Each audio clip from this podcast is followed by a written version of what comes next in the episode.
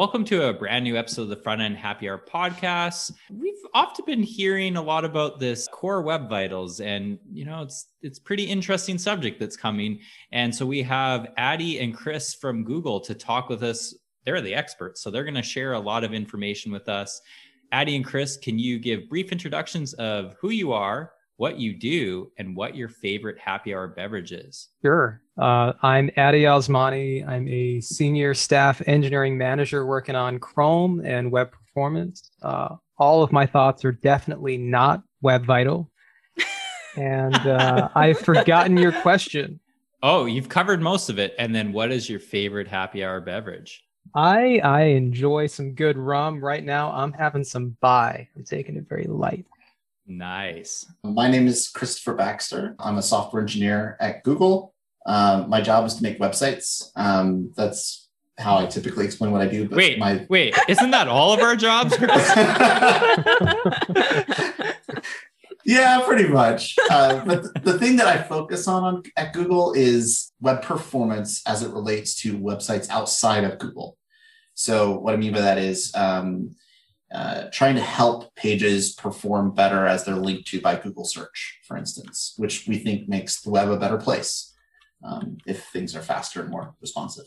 Uh, so that's what I do. That's who I am. Uh, favorite beverage. I, I love beer. I think beer is fantastic. I think I said that the last time I was on though. So this time I will call out a specific beer, which is Spotted Cow from New Glarus, because I'm here in Wisconsin and that's the only place you can get it. And it's it's a good beer. I'm, I'm a fan. I've only had it a few times. Ryan Anklam was nice enough to bring me a few times. Uh, it's great. All right. Well, let's also give introductions of today's panelists. Augustus, you want to start it off? Yeah, sure. Uh, my name is Augustus Yoon. I'm a software engineer at Twitch. I am Shirley Wu, independent creator of data visualizations. I'm Stacy London. I'm a senior front end engineer at Trello. And I'm Ryan Burgess. I'm a software engineering manager at Netflix. In each episode of the Front End Happy Hour podcast, if we choose a keyword that, if it's mentioned at all in the episode, we will all take a drink. What did we decide today's keyword is? Trade-offs. Trade-offs. All right, I'm sure we're going to be talking about some trade-offs, so that will likely come up. I want to start off by asking you all, what are core web vitals? What is this? What are we talking about? I guess I can I can take a stab at this and then hand hand things off to Chris for the better answer. Oh um, no! Would... you you just like you're like I'm gonna ease this in and then I'm gonna throw it all on him. You threw him under the bus hard. I love it. It's it's what I'm here to do. So I I would say that uh, historically, when we thought about web performance, a lot of people um, you know thought about things like you know the load event, uh, but that that is not particularly well tied to things like how users experience web pages. And so over the last couple of years, we've been trying to evolve how we think about performance to be framed around it like a few key questions. And those questions are things like, you know, you type in a URL into your browser. Is it happening? Did, you know, the navigation start? Has a server actually started responding with anything at all? Is it useful? Has enough content actually rendered for you to be able to get some good value out of that page? Is it usable? Can you start interacting with it? And then after it's loaded, you start getting into this interesting space of is that page and is that experience delightful? So are you know is the page relatively smooth and settled? Is it free of lag or jank? And um, the Core Web Vitals kind of build on this overall idea. They're a set of kind of unified guidance for quality signals that we think are kind of foundational to most web pages. And so it's kind of like three three metrics in there. There's largest contentful paint, first input delay, and cumulative layout shift. I'm going to let Chris talk about what those oh. metrics do. Oh, that's a good question.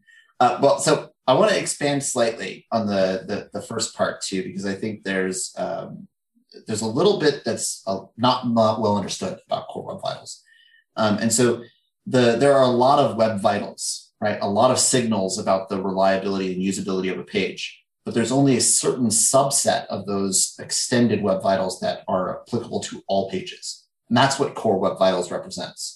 So you could imagine a set of signals in the Web Vitals that extend beyond the three that we're talking about mostly. Um, so, for instance, accessibility signals or around uh, signals that pertain to the uh, ongoing interactions on a page, like long tasks um, on a page. Um, and those are not applicable to all pages right now. Um, and that's not because they're not applicable to all pages, it's because they're just not fully measurable yet. So you could expect that right now the definition is three things, right? Um, and that's because it's measurable and knowable from all pages. But as knowledge increases and capabilities increase, more things could qualify. Um, and it really ties around, like Addy said, that, that end user experience. Is this actually something usable for, for folks to try and uh, consume and use and participate in the, the largest library ever to grace the planet? And the, the last thing is it is measurable from real user data. It's not lab data. It's from real users act- actively using real things on the real web. Um, and that means that you don't have hypothetical arguments or concerns about technology choices, right? It doesn't matter if you use React or Preact or Ember or whatever else. What matters is what end users get and how the, the those those documents and those things work. Uh, so Addy mentioned LCP, FID, and uh, and CLS. So I, I am cheating. I pulled up the definitions for these. I'm warning in advance. Uh, but but really, um, LCP is about giving something to a user that is not just a, a, filler piece of information on the page. It's something that represents the content well enough that you can understand what the page is doing.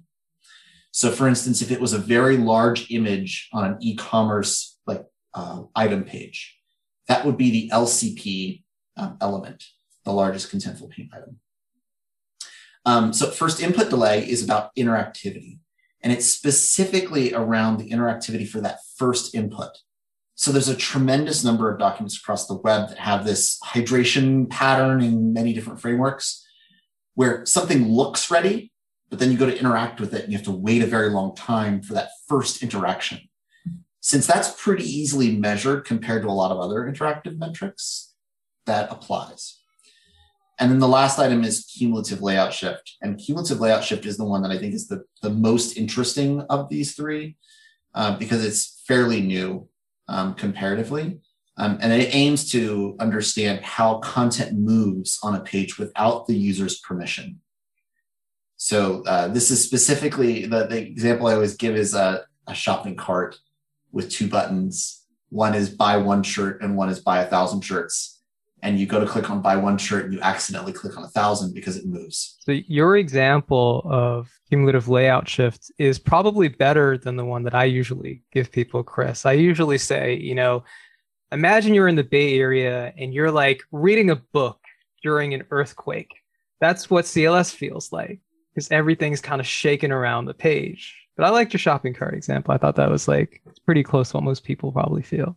I mean, some people might be sitting in the Bay Area, get reading the book, and that happening. I mean, it's never happened to me yet, but uh, it makes sense. I like it.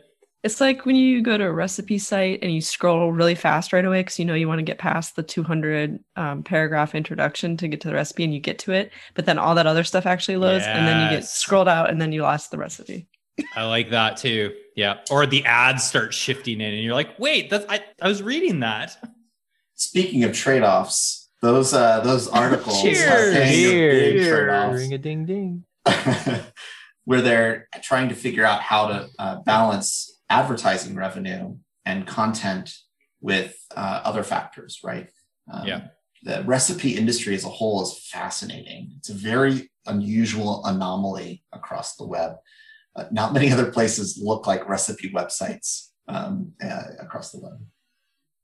And so, Chris, when you say there's the uh, trade-offs cheers cheers. that they're dealing with ads and like that can actually hurt the content and that's like hurting scores ranking for these metrics? Yeah absolutely. Um, if you're uh, let's say you're you're a recipe website and you have five really really good recipes right your lasagna is amazing right and people visit your website for your lasagna you really want to capitalize on the fact that those five recipes are what people come to your site to see, right?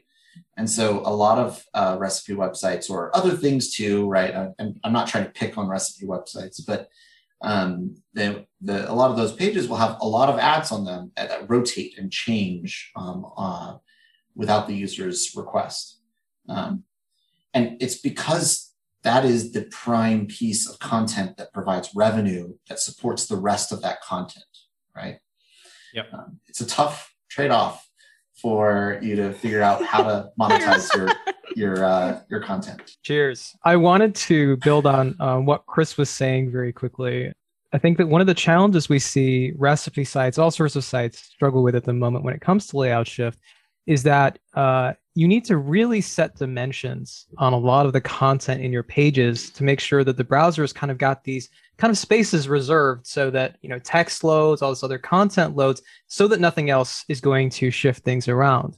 Um, with sites that you know use a lot of ads in particular dynamic ads uh, it can be tricky to set those dimensions ahead of time um, in a way where you know maybe the server can give you those dimensions consistently and that's where we're seeing people like now start to think about well how do i how do i tackle that? Do i look at all of the ads i might serve and maybe you know figure out what the median height and width of them you know are and set that as like the fixed container size? What do i do about any space that's left around that kind of iframe? And these are really interesting questions. They're also really interesting challenges that i don't think we've necessarily solved just yet but I'm glad the CLS is causing us to at least question them and have those discussions. Yeah, and I think it builds a better user experience too, because like I mean, we just said about the recipe site and how you're in the middle of reading and then ads just fly in and, and it does. It re it shifts everything around. It's it's super obnoxious. I find even worse on a mobile device too, because you've got limited real estate and now it's like, where am I? And now I've got to scroll even more to get to where I wanted to be. Um, so I, I do love that. And I think that, you know, to even your point, trying to figure out those sizes when it's dynamically it, that's hard. And it'd be cool too is like maybe even getting that from ad services where it's like you are getting something sent to the server which that's hard too because these are all on the client. Super interesting problem to try and solve. Yeah I, the, the next part of that too that um, uh, makes it impossible at many times for you to know the size of an ad always because of things like header bidding or because of uh, very complex algorithms that are being applied to determine what part of an inventory from the n number of providers you work with will actually fulfill that slot at this time. Uh, it's it's very difficult to get this right, um, and the only answers that really exist so far that, that do a decent job are also controversial. I am curious on a little bit on some of this too. Is you mentioned new metrics why these metrics or why are they so important? And i mean it's come up a little bit as you both been talking. Why the metrics and like why now? I'll go first this time and then addy can give the real answer. I think why now? Let's start let's start there. Yeah. Um, well uh, if not now when is really part of the answer right? The best answer would have been many years ago. Um, right. the second best answer is today the, the the real reason though is a lot of these things were not measurable for a very long time. And there wasn't enough data to prove, right, that the, these were valuable things to users, right? We can all create metrics that we think are interesting or usable, but you really need user research to inform those decisions. It can't just be an arbitrary, Chris doesn't like layout shift, so the web shouldn't have it. That would be horrible, right? Um, everyone's websites would not have any custom fonts on them. They'd be really ugly uh, if it was Chris's web. Um, but but uh, but as a result, like y- you need to take into account user research, and that that is, I think, the main motivator for why now. Also, things like CLS were harder to measure for a very long time because they're potentially very expensive to measure. Imagine you're the browser, and every time you paint something, you have to remember how large that surface was the last time you painted it. And if it changes, you have to then understand what kind of scoring to apply to that next paint for every frame, for every single element on the compositor. Like it, it gets expensive and difficult to calculate. And the engineers in the Chrome team are really smart and they were able to make it work. Chris got it right. So I'm gonna I'm gonna say that his answer is probably the the right one, and I'll I'll add some some cliff notes to that that are probably less good. Um, I think that we've been working on trying to speed up the web for a very long time, and, and lots of people uh, have been contributing to this effort. But we've also had a lot of metrics. You know, this isn't the first year where, you know, Google or other browser vendors are coming out and saying, "Hey, take a look at these metrics, try to improve them."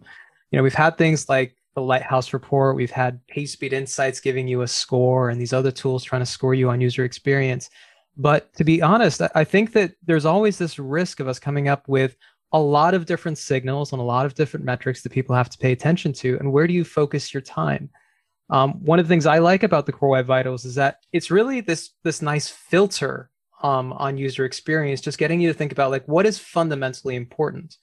Um, Chris already talked about what you know what the metrics do, but I like this idea of at least giving you a finite set of things to start off with, and the core web vitals are really just a starting point. You know, if if you understand user experience, if you care about optimizing user experience, there are probably lots of other signals that your site also cares about taking a look at.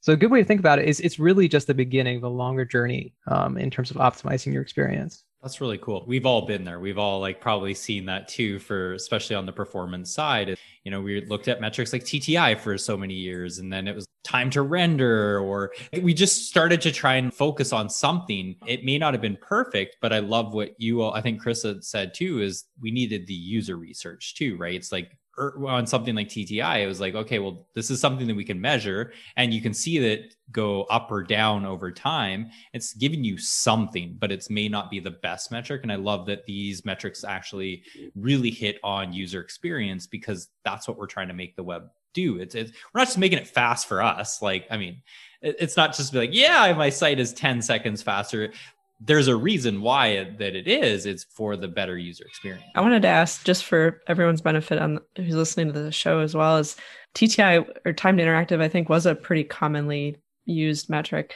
What is the difference between kind of what that was capturing and what web vitals are doing? I'll i'll start off by saying that uh, we've been working on interaction readiness metrics um, for a very long time. And there are metrics that are really good uh, from a diagnostic perspective, so things that we can measure well in the lab. And time to interactive one is one of those metrics that are really good from a lab setting. We can help you understand like holistically what is the overall cost of heavy JavaScript long tasks that might be pushing out how soon people can like interact with UI. But metrics like TTI are also a little bit harder to measure in the field. And this is one of the reasons why we have first input delay. Like the first experience people have trying to interact with your site is a pretty important one. You know, people say that first impressions matter. And I think that it's good to think of FID as being this this starting point. We are thinking about, you know, what are other metrics that allow us to reason about interaction readiness for a user's entire session. I don't think we're we're quite there just yet. But yeah, Chris, do you have any any other thoughts on on this one? Yeah, I, I, really like the breakdown of lab versus real world metrics. So the, the things that matter the most are what happens with real users on real devices, on real networks that are accessing your content from all over the globe. But when you're trying to figure out how to improve, that's a really lossy signal too, right? It's it's uh, there's a lot of delay. You can't simulate that on your local device. You can't see how the responsive changes would happen if you tweak uh, one thing or another thing. Um, and so that that's where the lab metrics come in. The lab metrics are a proxy for the real world metrics. And so things like TTI are very valuable in those lab settings, and you can tune and, and, and you know, really iterate and get to a place where you're ready to put something new out, and then see that it does correlate or does not uh, in the real world metrics. So yeah, that, that, that separation I think is pretty vital for, uh, for for understanding where to make changes. I'd be interested too is this is it's coming taking effect soon, right? Where we should be expecting best practices to start people should start adopting this soon, right? People should start now if okay. they haven't already. All right, um, fair. That, but the, the the reason for that is because the, the metrics are observable. The things that you can capture and the things that you can actually see the the the, the value of in real world devices um, in, in many different ways. So, for instance, if you go to PageSpeed Insights or Search Console from Google, um, you, you can see what the data from Chrome visits um, are for these specific metrics um, for, for your, your domain.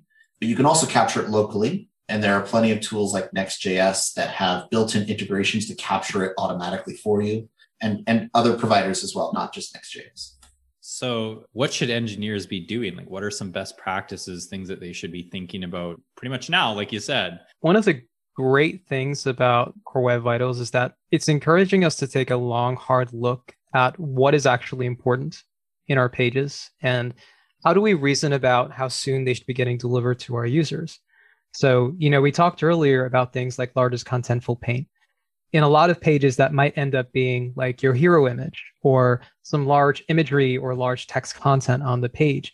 If it's imagery, there are a lot of like existing best practices around, you know, using modern image formats, whether it's AVIF or WebP or something else, um, making sure that you're not sending down, you know, overly high DPR images to your users, you're compressing them and, and that type of thing. Um, we talked about web fonts. There are lots of best practices around web font loading too. But then you get into this interesting place where you have to reason about, well, do I do things like preload the key scripts in my experience because they're important for rendering anything do I preload my largest contentful paint image? Because that's important too. Do I preload my web fonts? And you can easily get into this place where you're trying to look at trade-offs between all these other things that are important cheers. in your page. It's cheers. Cheers. I'm going to pick on web fonts a little bit, um, just because it's a thing that I've been looking at for way too long. Um, uh, sometimes there isn't a perfect answer for what to do. And, and web fonts is definitely in that, that category. There is no absolute perfect right answer for how to load web fonts in a way that satisfies everything. So for instance, if you decide to use font display swap, what will happen if your, your fallback font and your network font have slightly different kerning and leading, what can happen is a fairly large content uh, CLS violation because as the web font loads, it the font takes up more space and moves things around. If you use font display optional, then you will never have a swap, right? It will always use whatever is available within that first region of time. Um, but that means that there is a higher likelihood that the web font will not load from the network in time, and the user will effectively only have what was the fallback during that for that entire page view. There's also other trade-offs. So for instance, you could instead try very hard to make your fallback font look like, uh, in terms of kerning and leading and other attributes of the font, look like what your network font will be like. So when the swap does occur, it doesn't cause as much uh, content shift. But before the font loads, that font now with its custom settings may look hard to read or very strange, right? And as a result, your users may think something's broken. And so they might reload the document as a result of that there isn't a perfect answer. There's always a set of trade offs. You have to pick the things that are important for your product and optimize around them. Cheers. Cheers. Cheers. Cheers. I do like that though, because it's like there isn't perfect answers for all these things. Like you have to really think about it is yes, there's these metrics that you want to be great at, but there's also things that you're just like i can't be perfect at it and you have to think strategically through that so i love that i'm avoiding trying really hard not to say the keyword as i was talking about that I, I actually have a question which i don't know how niche my question is because um, as a person that makes data visualizations for the web, I think what I do is quite niche. But I'm actually a little bit scared of, you know, all of these things happening because with data visualizations, one of the biggest struggles I have is performance. Um, one of the biggest problems I have is sometimes my data sets are just really big. And, you know, even if I break them up, like it's either a few megabytes of data that I just need to load to be able to render at minimum. Um, and I either break that up into multiple requests or which is you know not good or just one big request. Um, my visualizations most of the times i use canvas for big things but sometimes if i'm using svg like if i have thousands of nodes um, all of these things have made it such that i'm kind of scared of performance and being judged by performance on the web. I've tried my best over the years to get better at it but I guess the question I have is what would you say as advice to people that do do things like I don't know data viz or you know the people that work with WebGL or make like you know really intensive games online or um so yeah. I, I want to go first on this one because I, I want to say that what you do is not niche. I think it's amazing. Data visualization is a very important part of the web. It is a visual form of a very complex set of information, and it allows people access to information that they wouldn't normally have for me, that's like one of the core tenets of what the internet is supposed to do. I love cat memes as love as much as anyone else, but I really love that we have this enormous database of information that that we get to learn from. Um, so, beside that, um, uh, I think what you do is awesome. Uh, but beside that, I think that there there are decent answers for this. Um, so, number one, doing your best is the best. Just that's great. Continue trying to do the best that you can. The second thing is there are all sorts of facade patterns that specifically help quite a bit with things like data visualizations. So, for instance, let's say your data visualization wasn't in the first viewport of a page. That is a great opportunity for lazy loading that content, which would delay the, the amount of uh, impact of the, to the metrics. Uh, the, the second thing is, uh, let's say that, that even if it was um, on the first viewport, um, you can represent that content with something that's more like a static image at first while it's loading network resources. And it's not a perfect answer, right? It doesn't give you the, the rich visualization that is to come, but it does give users an indication of what that thing will be. And that's that's the, the thing that these metrics are trying to help with is to help give an informed answer to end users about what content does. Um, so th- those are two things that I, I would I would try out. Yeah, that's what Chris said. I think that in addition to data visualization, we're seeing a lot of cases where there's rich, highly interactive content that people usually want to include in their pages via embeds, right? So everything from tweets to YouTube videos to, I don't know, embedded cat memes, Chris was saying. and those those exact same groups have got very similar questions like hey i want to be able to keep you know injecting my cat memes into my pages are core web vital is going to you know stop me from doing that and we're having those exact same discussions. Should you be like rendering something lightweight and static that you then progressively enhance when somebody tries interacting with the embed, or if it's off screen, maybe lazy loading those resources or prefetching those resources at a different point in time?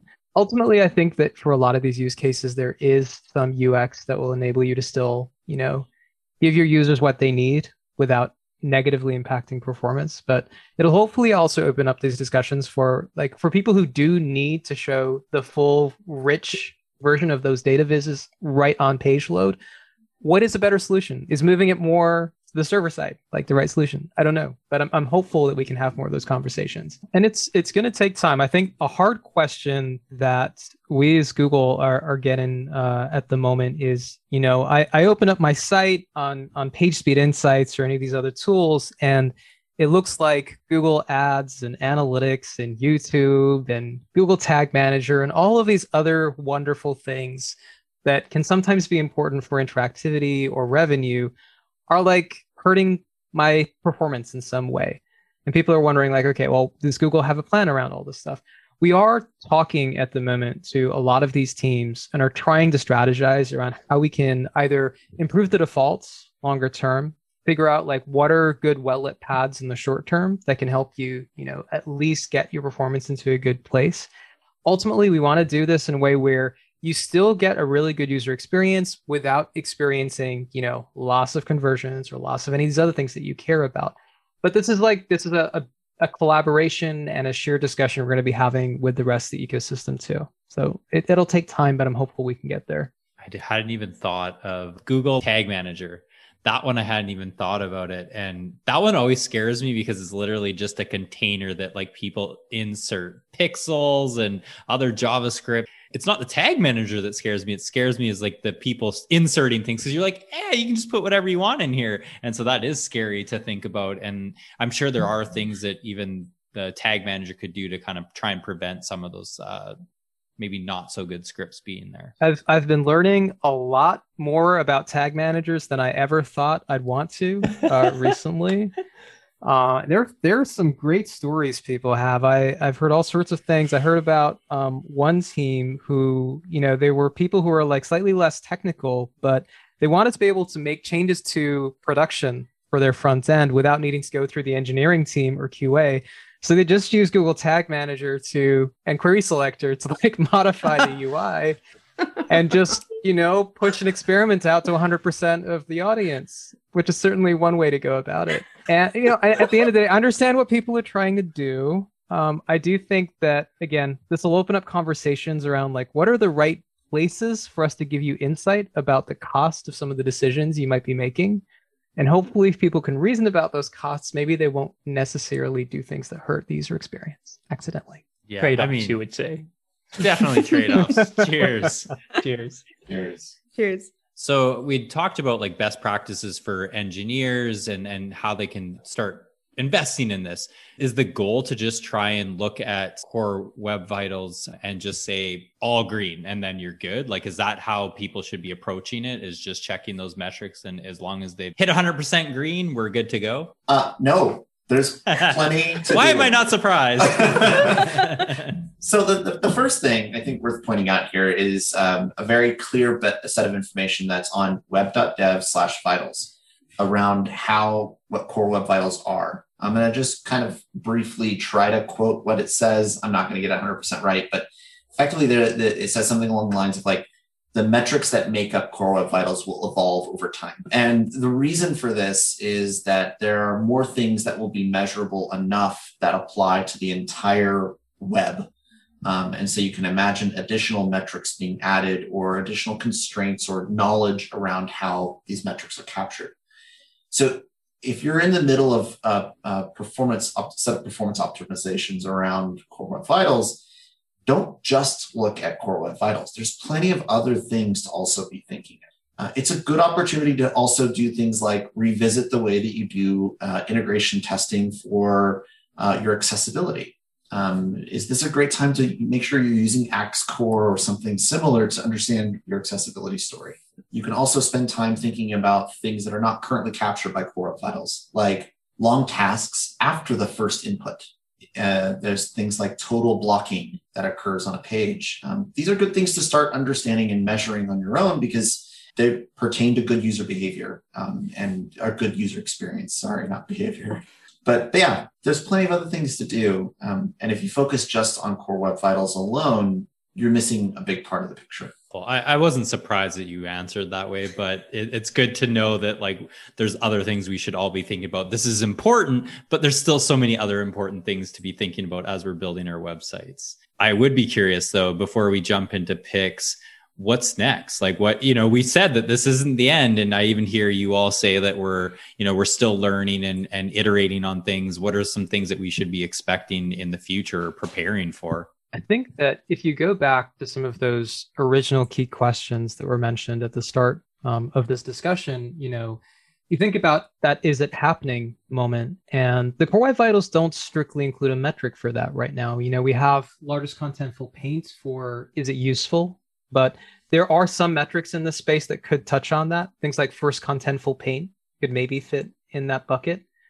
Um, there are things we could be doing to evolve some of the existing metrics in Core Web Vitals. So for cumulative layout shifts, um, there are improvements we could make so that it can better evaluate long-lived pages and changes that people might be, you know, seeing as you interact with the experience a little bit more. And there are, as as Chris was mentioning earlier, there's lots of other signals that could potentially someday find their way into Web Vitals. Um, I would personally love to see more signals for things like accessibility be in there.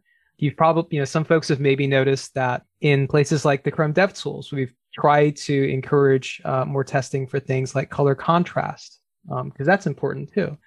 Um, should there be a metric around that? I don't know, but I, I, would love to see if we could encourage more people to build accessible sites too. So would I. I think that that's something we should be paying attention more on. Yeah, I, I think from my perspective, the, the the things that I would like to see next, because I don't actually know what's going to come next, right? We're not certain um, at this point what, what what is next. But the things I'm particularly interested are around accessibility, and um, I, I think that that is something that we can do a little bit better at, at the minimum at a static analysis level um, across the entire corpus of the web.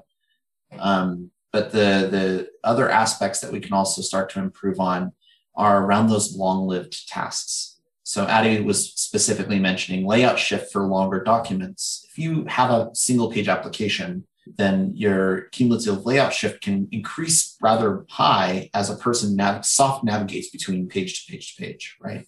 There are a couple of proposals out there that are trying to address that specific piece um, of the puzzle. There's also potential for new web platform primitives that make it not necessary to do as much soft navigations, um, things like portals and other. T- so lots to come. It's a very exciting time to be a web developer, um, as it has been since the invention of the web.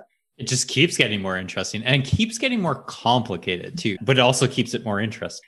All right. Well, on each episode of the Front End Happy Hour podcast, we like to share pics of things that we found interesting and want to share with all of you. Stacy, do you want to start it off? Sure.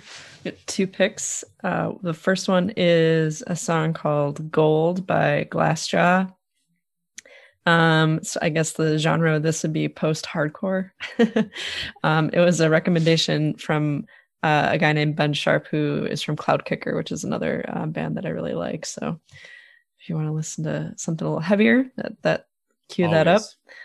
Uh, and then the second pick is Clipper, Another Five Years by Overmono. And this is a, a British duo. Um, sort of Aphex Twinny, if you like that kind of techno.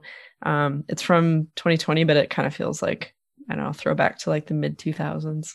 Um, that's a good a good headphone tune. Augustus, what do you have? Sure, I have uh, two picks, but actually, if I could quickly before I go into them, I just want to give a shout out to the Chrome team, um, and like their passion for like taking a stance on like performance. Like I work in the ad, I work under the ads umbrella of Twitch, and like one of the things that we were hit by was Chrome took a stance on ad intervention. You know, like if your ads have heavy res- resources, then they're just going to remove them. Of course, some people were pissed about it, but like you, you, I find it kind of inspiring. To, but that's a strong stance to take. And Google makes a lot of revenue from ads, right? So it'd be easy for them to say, "Yeah, let's just let them play." But I, I think it's really inspiring that the Chrome team can take kind of that kind of kind of strong stance and prioritize user experience so yeah, I just wanted to give that quick shout. I mean, it, it, holds a high bar. I like yeah. it. No, we should be challenging everyone. It's yeah. like this is the same as being challenged as an engineer to like do better on performance to make a better user experience. It's like same thing for ads. Let's challenge that and make better experiences. So I think it's exactly. Woohoo! But uh, yeah. So on that note, um, one of my picks is actually uh, um, on web.dev. There is uh, there is not only the Web Vitals um, um, post, but there's a defining the core web vitals um, thresholds. I think that was a very interesting article, uh, just talking about like the thought process of how like the thresholds are kind of determined. Um, you know, it's not just like some numbers were just thrown out. It's actually like data driven. So I thought that was a really insightful article that I think people it's worth checking out. Um, and then my second pick is this website called Excalidraw.com. I, I, don't know. It's very similar to Lucid charts, but um, I think it's just it's just a very I don't know. It's, it's, it's very similar to Lucid charts, so very useful for system design. You can do collaborative um, drawings with it, but I just think the very subtle like design they add to the designs that you can make with it is just really nice. So yeah, worth checking out. Plus one for Excalidraw. I spend probably two hours a day uh, on that site uh, in meetings um, because it's my replacement for a whiteboard. Yeah, no, I I just like I had not heard of this one, and I'm like, wow, that is so easy. Just like to start drawing, I can see how that replaces your whiteboard. And you can share, and it has real time updates with other folks. It's fantastic. Really, it's really good source. tool. I like nice. I like the sloppiness. The when when you draw, like you can you can stroke it. You can specify the amount of sloppiness of your lines. I love that that's my whiteboarding skills right there is as sloppy as possible. All right. Shirley, what do you have? Ooh. Okay. So we've been having a lot of front end happy hour recordings recently, and I feel like I don't have much more left to give for picks.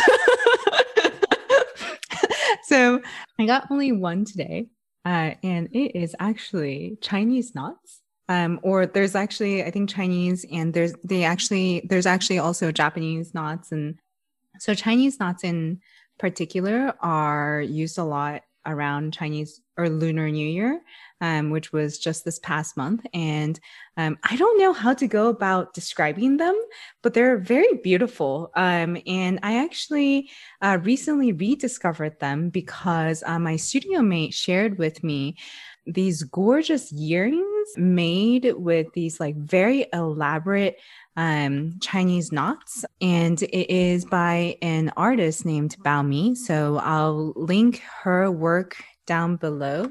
But I recently rediscovered them um, because I've forgotten about them. I like, you know, used to see them as a child, and these knots, they'll like represent things like fortune or luck or, you know, eternity or so. There's many different sorts of knots, um, and each of them means something slight bit different.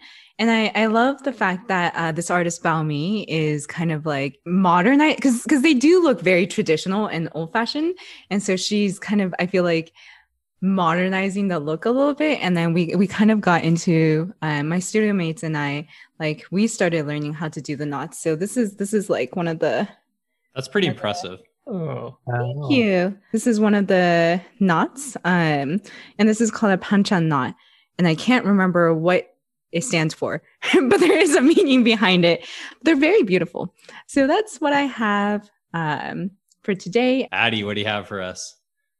I've got two picks. So I was recently rewatching um, the the Eternal Classic Hackers uh, with Oh. Jonny Lee Miller and Angelina Jolie, and uh, was appreciating the soundtrack to that once again. There's some really awesome music in there, everything from like Underworld to Prodigy to Orbital. So if folks are feeling nostalgic, check out that soundtrack. It's fantastic. I'm still waiting um, to be able to navigate my file system in the 3D universe. I feel like I haven't haven't quite been able to do that just yet. But check out that soundtrack. Um, my other pick is uh, also on web.dev.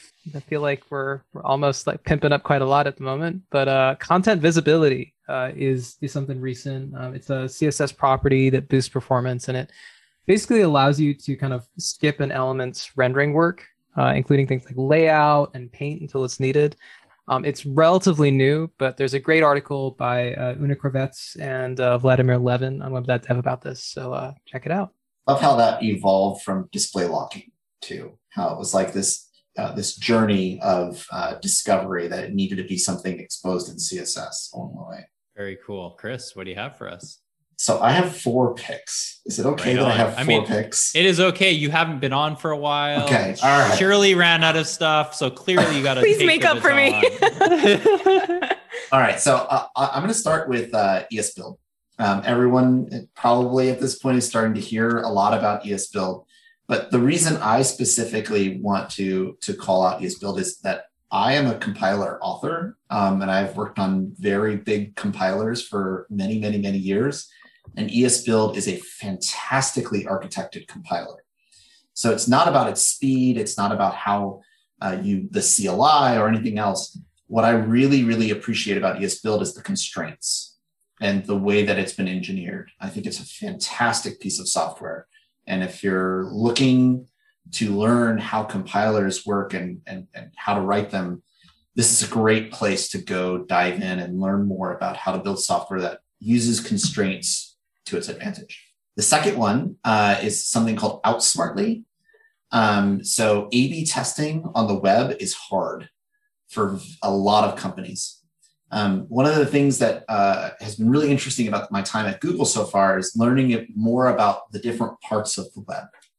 So I, I've worked at many other tech companies and always had a team that I could work with to do A/B testing.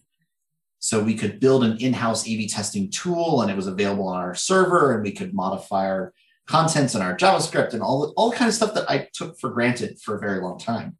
But that isn't possible everywhere on the web. Um, and in fact, the long tail of the web is dominated in an A/B testing industry that uses client-side A/B testing. Outsmartly and a few other technologies in this space are uh, using uh, things like Cloudflare workers to apply A/B testing in an intelligent way, on top of static content in many cases. It's really, really interesting, um, and their design actually ties into your components in React, for instance, um, to expose A/B information um, in the right way. Really cool project. Go check it out. The third thing is a soundtrack. Um, I have kids and I love my kids, and we just watched the movie Soul, and I am addicted to the soundtrack uh, at this point. I listen to it on repeat. Um, it is the only thing that got Daft Punk out of my uh, out of my daily rotation for a little while. So definitely give that a go. And then the last one is a um, is a plug for the AMP project. Um, and the reason I mention this is that this is a topic that we've been, we've been talking about Core Web Vitals. Um, and the AMP project is specifically designed around Core Web Vitals and has been for five years. Um, so if you're looking for patterns and inspirations about how to solve things like Core Web Vitals, it's a great place to look. Um, it's also a pretty good web framework uh, for a very specific type of application on the web. Right on. I'm excited to look up uh, into the A/B testing too, because that has definitely been one like the client side.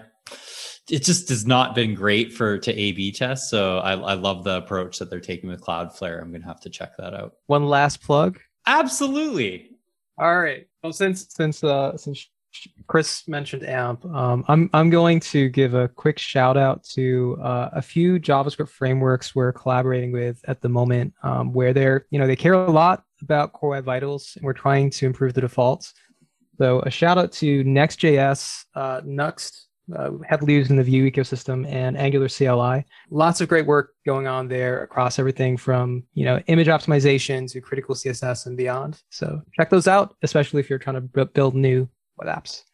Yeah, I, I, one of the things I really like too is they they're using a set of common ideas across all of those different frameworks, um, and that also in, includes AMP.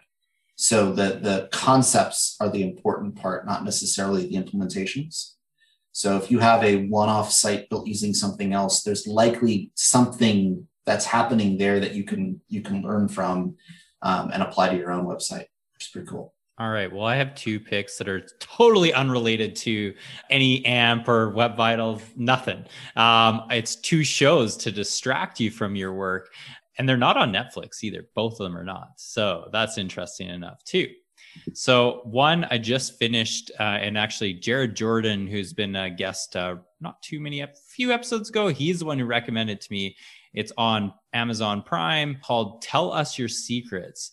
It's such an interesting, intense story with some twists and turns. I'm not going to say much about it, but I highly recommend going and checking it out. I don't want to ruin it for anyone, but I really enjoyed it. I've watched it fairly quickly too. And then for a lighter show, there's a show called Dave on Hulu, which is just this like interesting, goofy show about a Jewish rapper. Totally just kind of dark, funny humor. I, I, I totally recommend checking that one out. So before we end the episode, I want to thank Addy and Chris always a pleasure to have you. This is both, I think, your second time on the episodes. Thank you again for joining us. We didn't scare you away the first time, which is great. Where can people get in touch with you? Uh, people can get in touch with both of us via Chris's official Google email address. I'm happy for him to take all questions. it's at Addy Osmani on Twitter. no, I, I happy to talk to anyone about performance, core web vitals, the web as a whole. Um, it, it's what I am lucky enough to get to do for work, and I enjoy every single minute of it. So if you if you ever want to talk about web performance, I'm on Twitter. Um, that's that's the best way to contact me um, at Kristofer Baxter, and my name is hard to spell, so sorry.